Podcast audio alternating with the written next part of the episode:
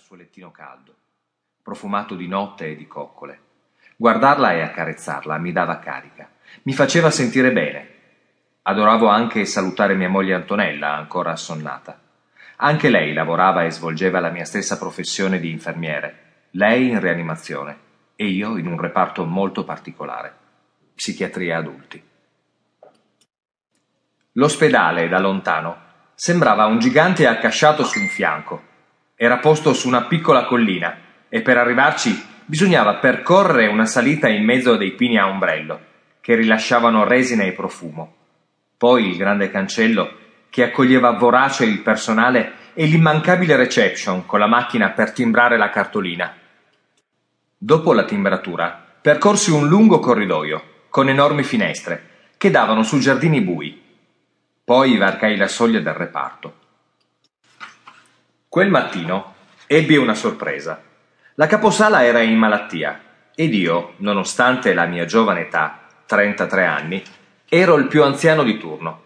Quindi toccava a me svolgere le sue mansioni e quel giorno dovevo accogliere una nuova collega che sarebbe arrivata verso le nove, accompagnata dal capo dei servizi.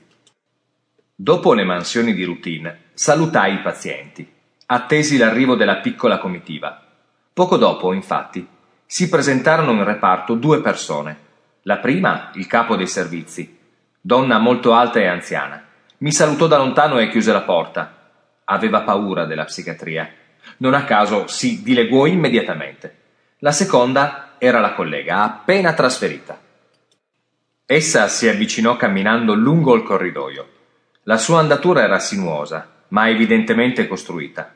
La mia esperienza di attore teatrale mi permetteva di notare questo. Si avvicinava lenta, tranquilla, senza apparente paura. Si presentò a me. «Piacere, Sonia!» e mi porse la mano. La presi ed ebbi una pessima impressione. Mano molle, fredda. Risposi con una stretta normale e un saluto. «Piacere, Andrea!» Poi sorrisi e feci qualche domanda, ma nel frattempo osservai meglio la nuova venuta. Il suo aspetto era estremamente curato. Sfoggiava una pettinatura all'ultima moda. I capelli lungo biondo cenere cadevano sulle spalle, morbidi e copiosi.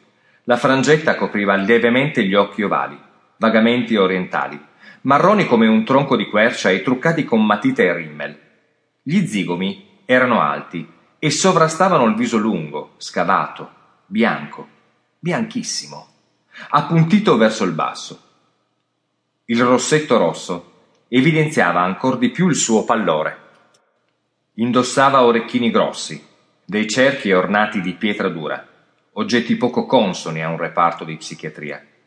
Mi colpì inoltre la sua divisa, perfettamente stirata e cucita su misura, stretta in vita, anche troppo, come per evidenziare curve che non esistevano. Qualcos'altro però mi turbò, un terribile profumo dolciastro che infestò tutto l'ambiente, come un presagio. Ovviamente non dissi nulla a proposito dell'abbigliamento e degli accessori, non volevo rendermi antipatico, magari dopo qualche giorno avrei fatto qualche osservazione. Quegli orecchini potevano essere pericolosi per lei. Volevo continuare con le presentazioni, ma un'urgenza ruppe la tranquillità. Un paziente, in preda a un delirio, iniziò a sbattere la testa contro il muro, procurandosi ferite da cui grondava sangue a fiotti.